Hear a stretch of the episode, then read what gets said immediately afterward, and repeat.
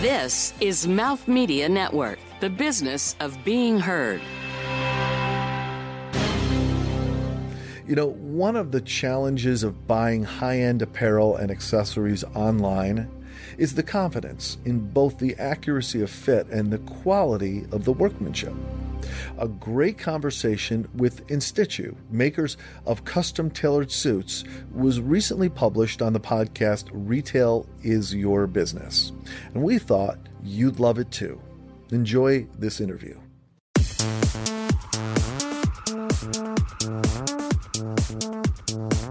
From New York City, you're listening to Fashion is Your Business, covering the intersection of innovation and business in the fashion industry.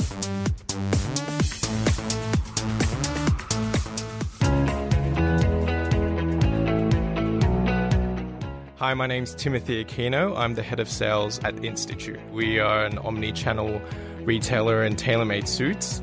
What I love about retail is the uh, human connection that we have with our clients, getting to know their personal stories, and then obviously making an impact in their lives with what they wear.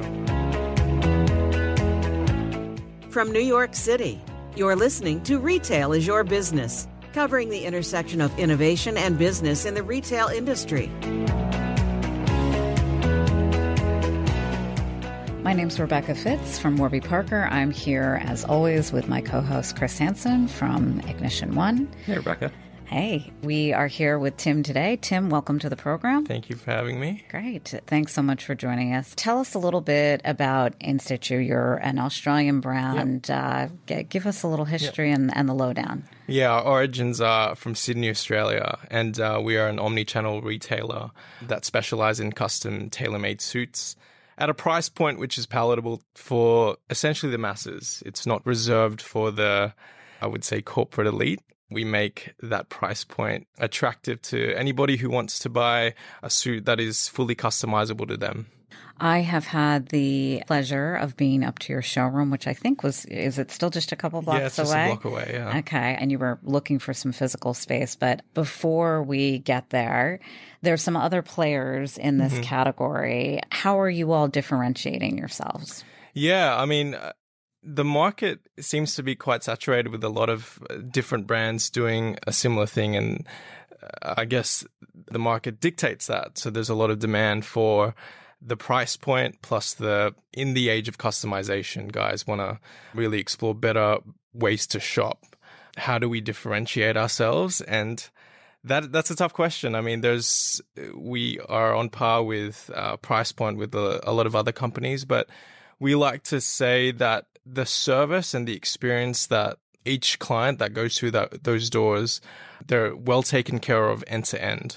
And that is the formula of success for us in repeat business plus referrals, as that's how we've grown organically.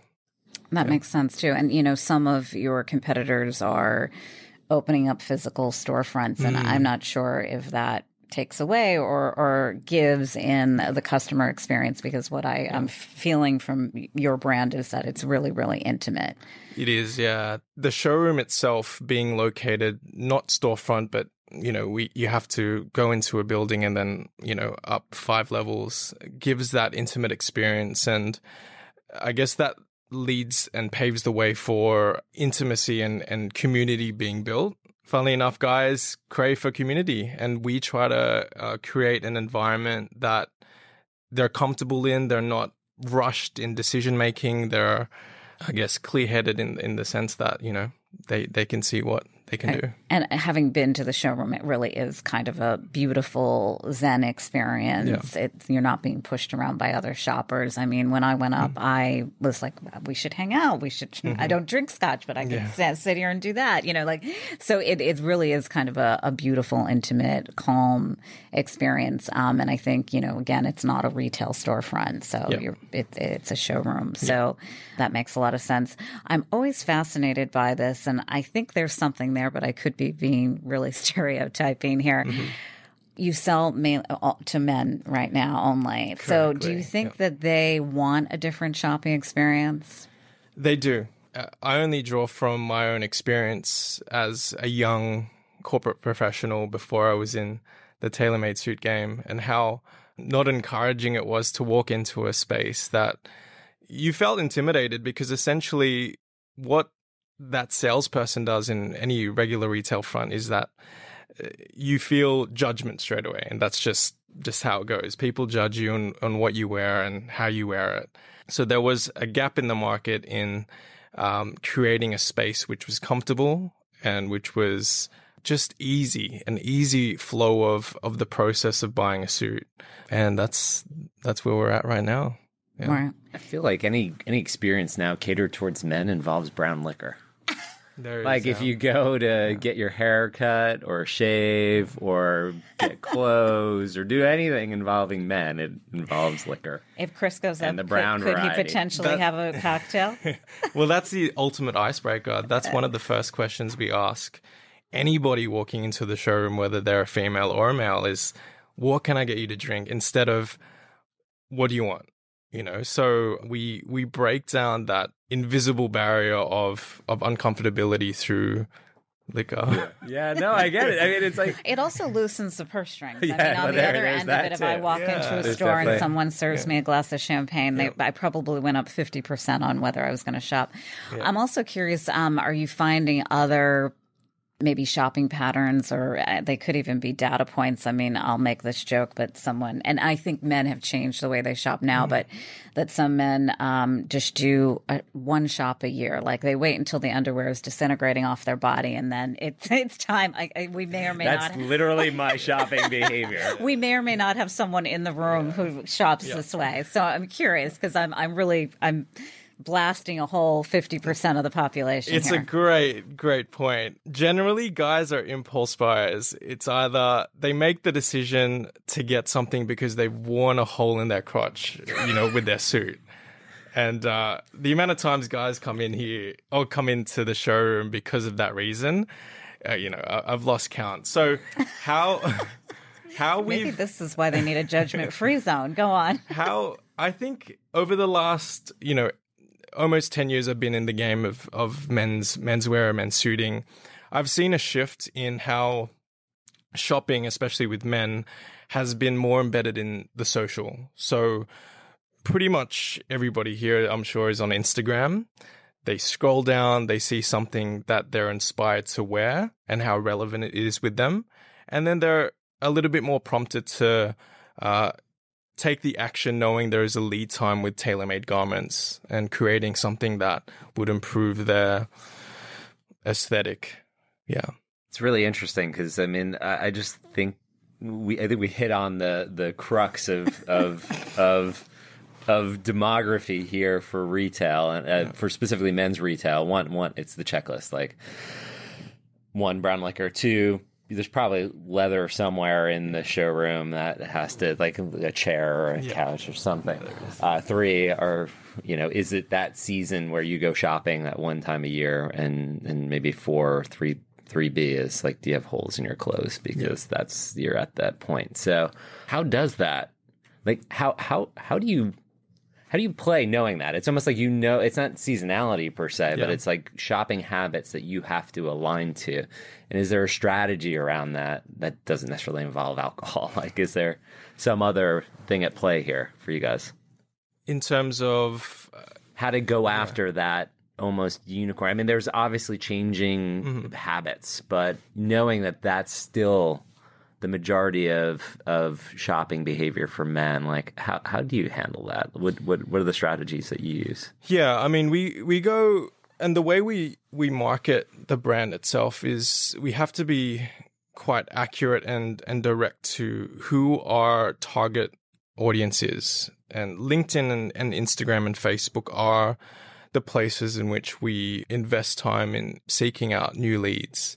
Now yes, guys, uh, they're a little bit less inclined to just meander around seeing what what's available. They're when they usually come into the showroom, they know exactly what they need and when they need it. Referrals and reorders are an integral part of our sales process itself. So uh, making sure that there's a a constant follow up process involved keeps us fresh in their minds and just gently reminds them that this season is coming up, you know, if you have other suits being rotated out of your wardrobe, this is what we have. This is what you have to consider.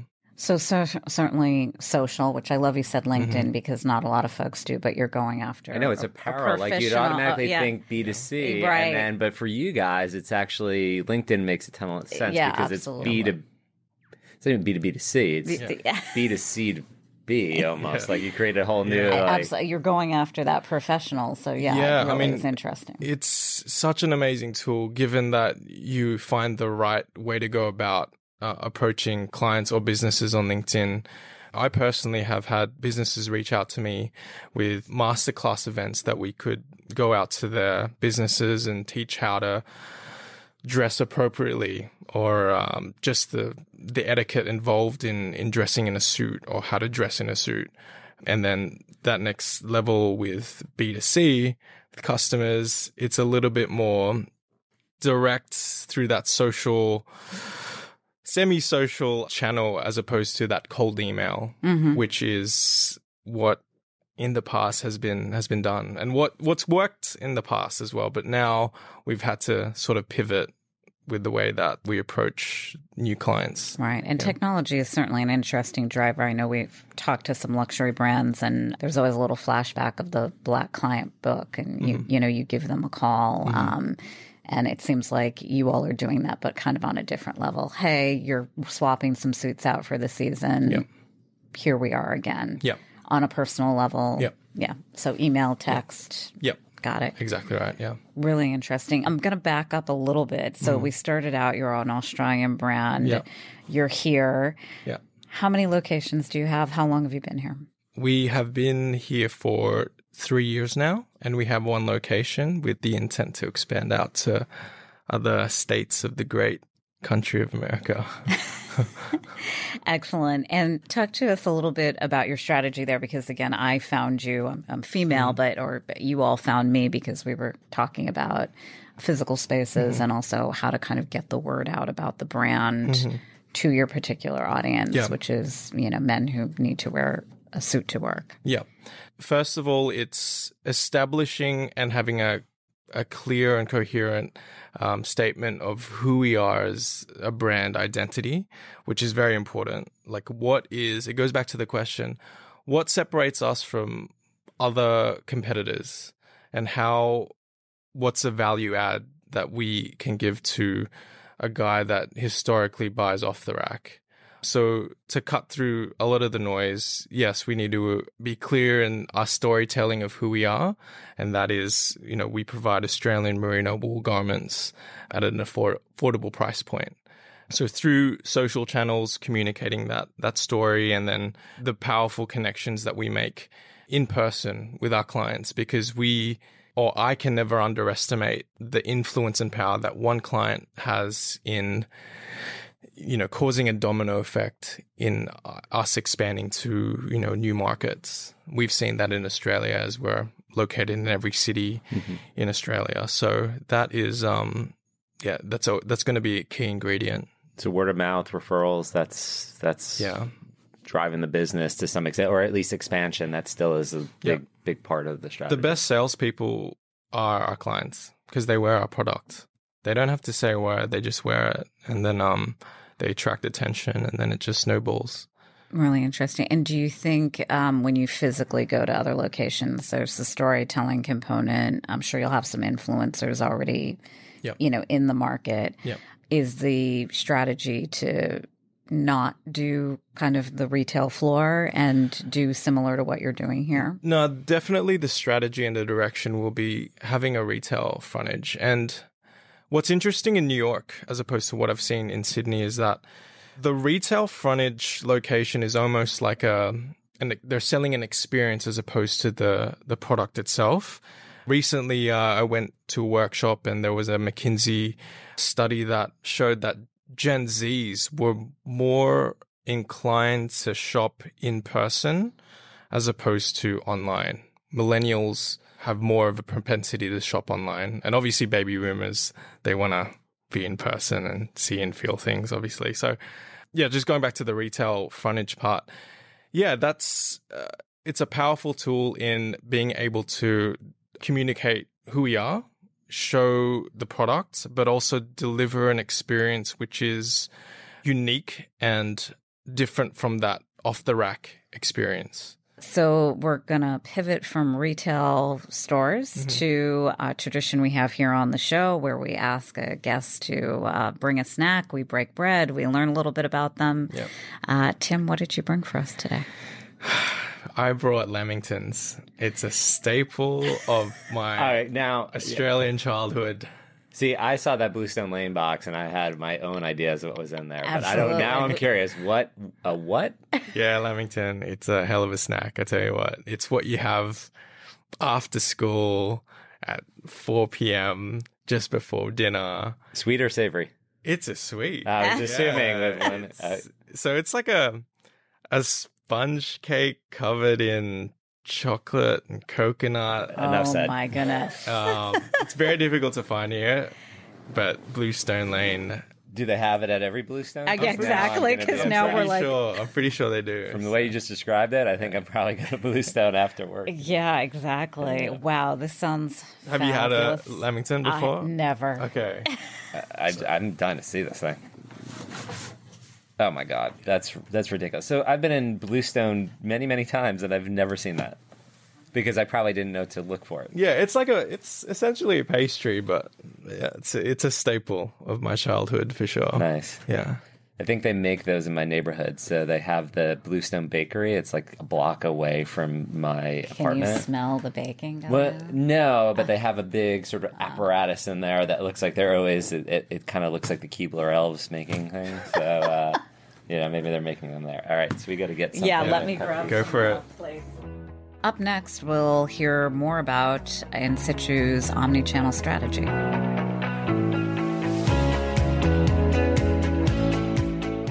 Keep in touch on Instagram and Facebook at Mouth Media Network and find prior episodes wherever the best podcasts are found.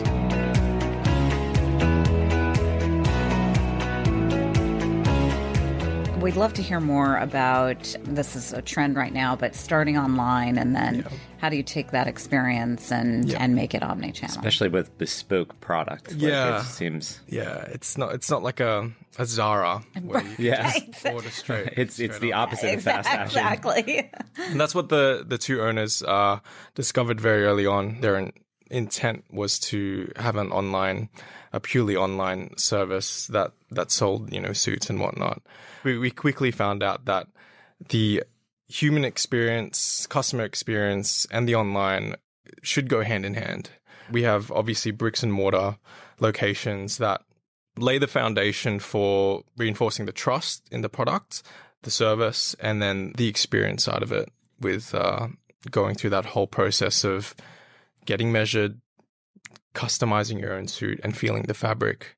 Beyond that process, once they get their suit in store, is that they are are now confident knowing that the measurements are, are spot on and they're they have access behind their computer to go at their own pace to reorder online because you can obviously design your shirt and your suit behind your your computer. We do and have just released this new service where we can send out swatches to clients at their request. So that obviously helps out people who lives into live interstate or away from far away from our showrooms and it just gives them that confidence that this is the fabric they're getting they can feel it and then they can order it online it's yeah. almost like the true definition of omnichannel like I, I just think that you know it's almost on the channel for most retailers is you can do something here or you can do something there but right. i feel like for you guys it's yeah. you start here in brick and mortar because mm-hmm. measurement and yeah, that tactile sort of element yep. is the experience, but then mm-hmm. you can bring that online and have this yeah. sort of dual experience potentially. Yeah. And don't get me wrong, we we still have customers that have started purely online and they've inputted their own measurements and it is an easy, you know, 14 step process to to input their measurements and our website guides them with videos on how to do it and they just reorder online without ever seeing them yeah, it's like Warby Parker. Like I, I, I almost feel like that's the, it's a tactile experience. We probably have talked about this before. No single pair of glasses looks good on me. I can go through an entire sunglass hut, Warby Parker, Solstice. It doesn't matter. Like there's not one single pair that looks good on me, and so it seems ominous Yeah. to go online and pick something because I need to see it, feel it, and I feel the same way hmm. with ordering a custom suit. Like I would have to get measured. I would have to feel the material, and so Yeah, there's obviously hesitation when you're spending upwards of a thousand dollars online. Like you need to have that reassurance, and that's why we have the bricks and mortar store where it almost justifies that that upsell. And you've talked about timing a little bit, and we're in such a instant gratification mode, I think, right now as a society.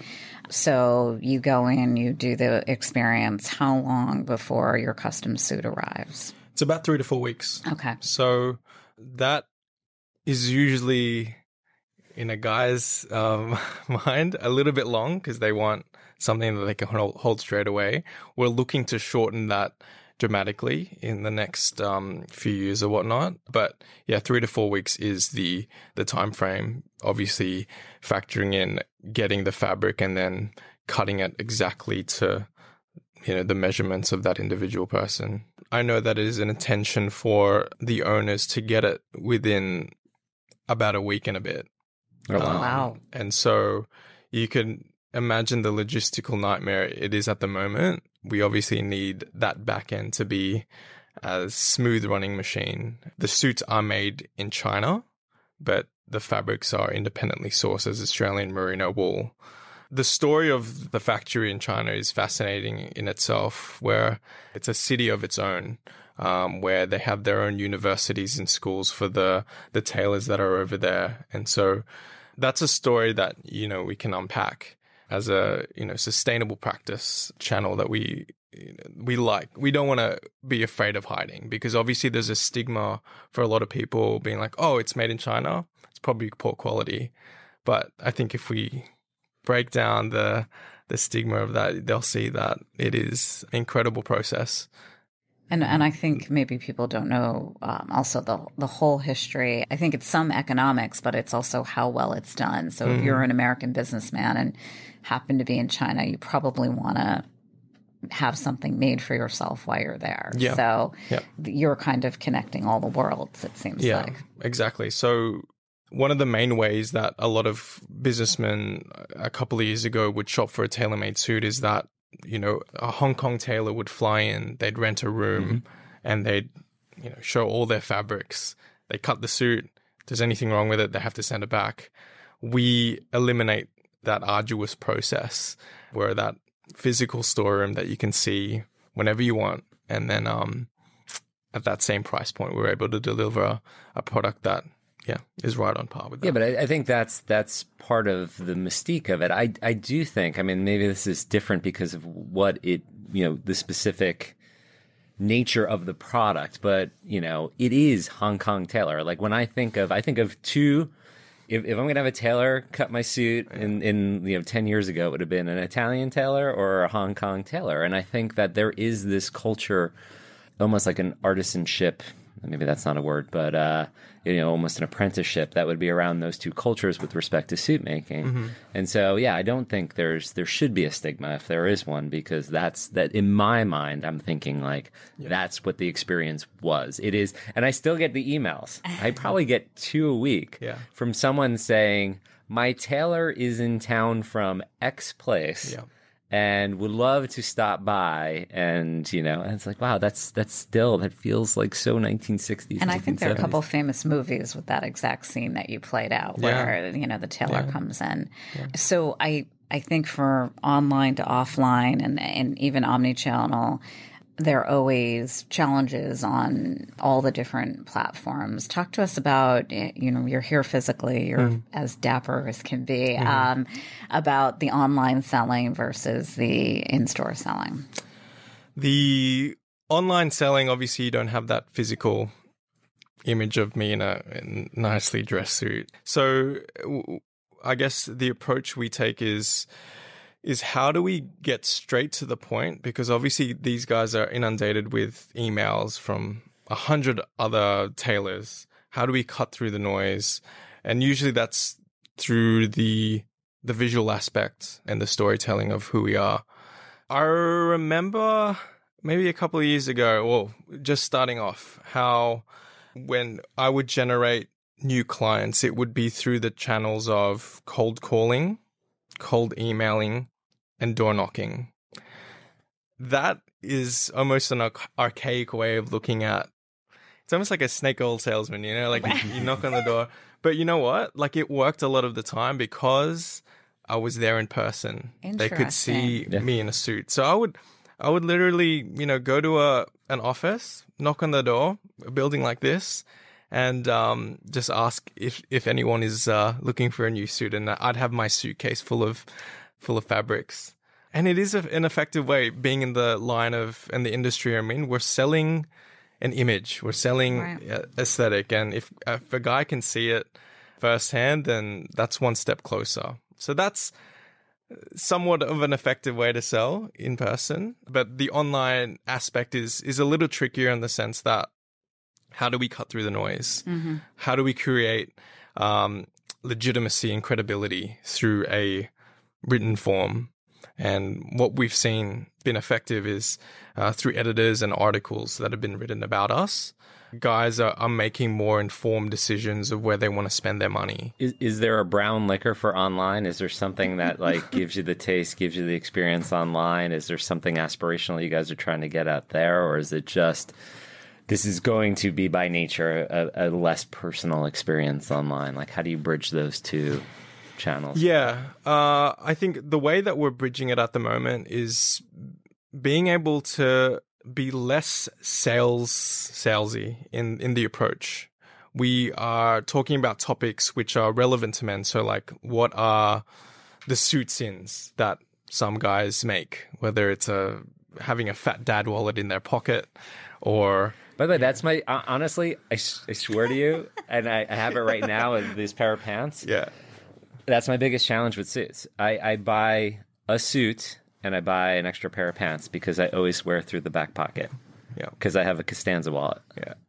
It's it's just like it's just habits like that that people you don't know what you don't know, and we uh, are looking to re-educate and um, spread the knowledge of what is deemed acceptable in the tailoring world, and whether you like it or not, people see that. Whether if you don't notice it, I guarantee you, someone that you will meet, the first seven seconds of them meeting you They is won't um. is- be able to take their eyes see. off Yeah, it, no, believe, believe me. Well, and it's interesting because I do think men are looking for solutions, and um, it's interesting you mentioned selling through, you know, editorial, which I, you know, PR has changed so much with social media. But what have been some of the the best, you know, editorials that have really moved your? Yeah. Forbes is is definitely one of them. A lot of corporate guys read read Forbes, and they um are actively looking when they start the search for when they type in a tailor made suit.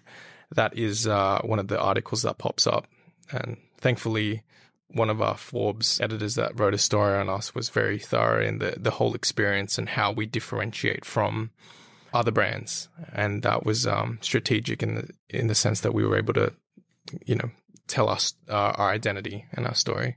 Is part of the strategy, I mean, you talked about it a little bit, but is part of the strategy going after the customer who buys off the rack versus people who have bought custom suits before? Like, which is it more going after that larger set of I've never done this before mm-hmm. and and you, you should be doing it. If you're going to spend six hundred dollars in a suit, you might as well Yeah. spend a little bit more to get something that fits you because fit is so important. Yeah.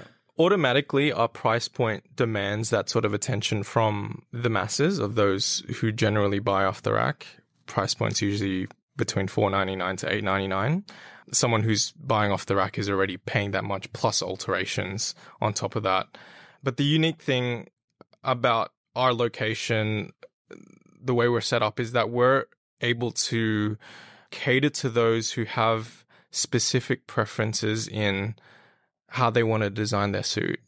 And that's something that is almost um, not characterized as well, but because it seems like guys are just, they go with whatever. It's often the case that guys are a little bit even more pickier than women. I'm telling you, they the buttonhole stitching, whether they want their monogram in in it, the size of the lapel, all of these things um, add up in that experience that we want to provide. And there is a niche market for guys that know what they look for, and we provide that that service. I get it. I mean, I it's like it's like glasses. Their suits don't fit me well. There's a couple of suit brands designers that fit me well because they tend to be more Nordic slash Yeah. Central European, not the more Italian. And what's shaped. what's interesting to me is that we get guys that have historically never gotten a tailor-made suit, but they almost always know that their stuff doesn't fit right. Yeah, So it's like this innate, like They know they need Crazy. to. There's your market. that. And I also was going to say, if I only shopped once a year, I really care about some of those details as well. Or Yeah. you're the, the first time you're doing it. yeah. Up next, we're going to learn more about Tim as a person.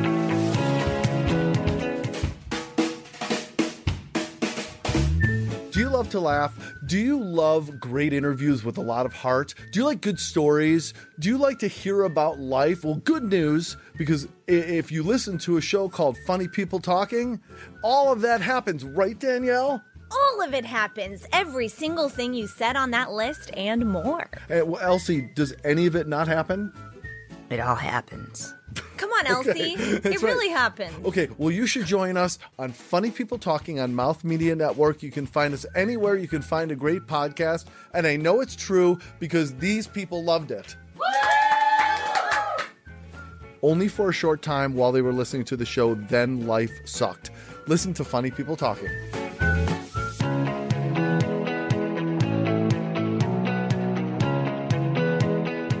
You got a lot of people in this room who are very pro Australia. I don't know why you'd be con Australia, but uh, tell us a little bit about growing up in Australia. Yeah, I grew up. For those who can't see me, I am Filipino heritage, but I was born and raised in Australia in uh, what would essentially be called as the sticks. So it's almost like country. I, I- grew up with friends that had acreage of land, and so we would do four wheeling and ride on donkeys and whatnot.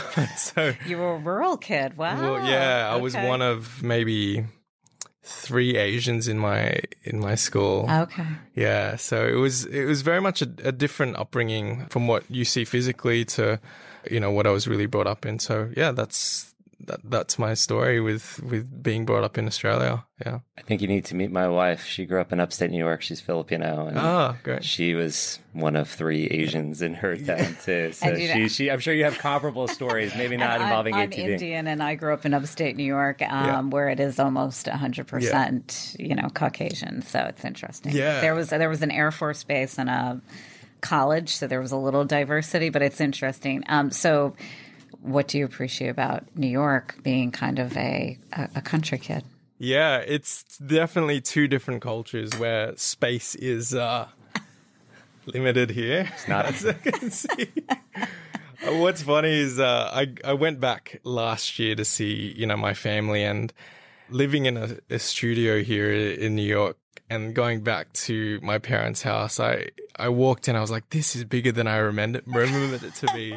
It's a mansion. Usually it's the opposite, but only in, for when you live in New York Right, is it is exactly. it. Oh, this is huge. And I found myself too now that I in such close quarters. If I go and I stay in a bigger house with my husband, I'm like, "Where were you?" And he's like, "I just was in the other room." I mean, the possibilities are so limited Yeah. in New York that you're like, "Oh, So yeah, the difference, I guess, uh, living in these two separate cultures was, um, it wasn't uh, too much of an adjustment. I think that there's a couple of big misnomers that New York has. One being people are mean and not nice. That is not true at all. One of the first impressions that me and my uh, my partner had was how nice everybody was, how willing they were to open their doors and their networks to you to help you out. And I think that was um, a huge blessing coming here. I think impatience is misconstrued as rudeness, but it's I not. agree," It's or, just, or it's anger. just speed. Yeah. It's efficiency, which love it. people misconstrue as rudeness. Yeah. Well, see, I was going to ask you your your other comfort comfort food from Australia, but now I got to ask you your, your favorite Filipino comfort Oh food. gosh, you would know about that. wouldn't I'm you? curious to say. So All right. So, obviously, growing up in a Filipino household, we had Filipino food on a regular basis. I used to get so sick of it, but now being away from it, it is something I crave for. So number one, kare kare. I don't know if you know that. Oh, yeah, I definitely do. Yeah, it's a peanut butter like base with like beef and It's good. it's wow, fantastic. those Well, Filipino things sound food, like by they the go way- together. He's amazing, not healthy. It's not healthy. You, you go to any Filipino party, the spread of food is like brown. It's Yeah. all brown. It's brown. brown and oily. and and, and pork based Yeah. mainly. but it's so good. It is so good. Sounds delish. Yeah. I yeah, my my kids have grown up now with Filipino comfort food, so you know, rice and eggs and Vienna sausage or some sort of canned meat is is is par for the course. Oh, yeah, that's a it's good. It's, flashback right ah, there. it's, it's meat, salt, rice, eggs. Oh, one thing so good. one thing which I have to keep in mind is uh both my grandmas have got diabetes. So Ah. it just It's it's fairly prevalent. it's pretty in it's, yeah, it's pretty common. yeah, is and, and, and and heart disease too. Unfortunately, because the food is not light on. It's not light fare. Yeah. So, really quick question: French cuffs? No French cuffs. What do you do? I mean, obviously you're in French cuffs today, but what's what would you recommend for most men? Go French cuff or no? I would, depending on the the situation. So if you're, you know, going to a wedding and whatnot, French cuffs is the way to go. But I've seen a 50-50 split of of guys who go French cuff or, or no French cuff. There is no hard rule. Uh, It's tied back to your identity. So when we create a garment for someone, I don't want to impose my preferences on someone who generally is comfortable wearing no cuffs. So sorry if I didn't answer. No, question. would you? No, no, you so, did. but I think you would highly recommend someone owning a pair of cufflinks at the very highly least. recommend. Yeah, it's just one of those subtle flexes that you've put attention to detail in what you wear. So there's there's definitely subtle flexes in in a tailor made garment, like functional buttonholes, just the way the garment's made, like stitching on the lapel. French cuffs is an extension of that. Anybody walking into a room and they see someone in French cuffs, they know that he has invested that 30 seconds worth of time in their morning to, to put it in. And I think that says a lot. Subtle flexes, subtle muscle I love that. flexes within a tailored Yeah. suit. Wow. Yeah, I love so that. it's that. I do it's too. that. I think there's a marketing message I on know the site. exactly. I was like, just to, to wrap it up, is everything uh, sans the shoes from Institchu, aside the shoe, aside from the shoes, everything is from Institchu. socks included. No, not socks. Okay, Not socks. just get, but and again, im- impeccably uh, put together here. Not me, Rebecca.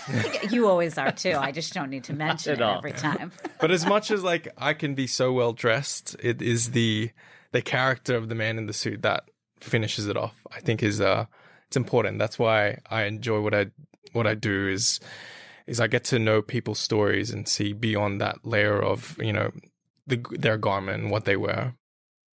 That's so interesting because, and I bet it's a real, um, a little bit of a confidence boost or change, you know, between when you tell the story of your suit and then you put it on. Yeah. really interesting. I just recently had a client say to me, it's because because he's just revamped his wardrobe with tailor-made garments. It's because of the way he's dressed that he met his fiance. Oh. Yeah. So the, the power of dressing well. Tim, if people want to reach you, what's the best way? You can visit me or visit our showroom at Institchu on 27 West 24th Street. Our social handles is at Institchu. That's I N S T I T C H U. And uh, yeah, come give us a call, give us a visit. Chris Hansen from Ignition One, thanks for being here. Thanks, Rebecca. My Thanks, name's Tim. Rebecca Fitts from Warby Parker. Tim, thank you so much for joining us. Yeah, thanks for having me. It was an enjoyable time. It was great.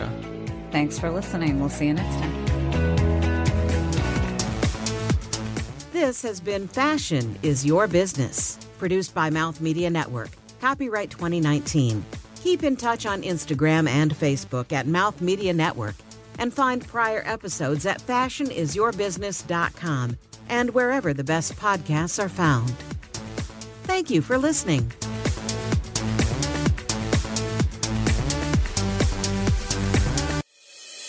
This is Mouth Media Network, the business of being heard.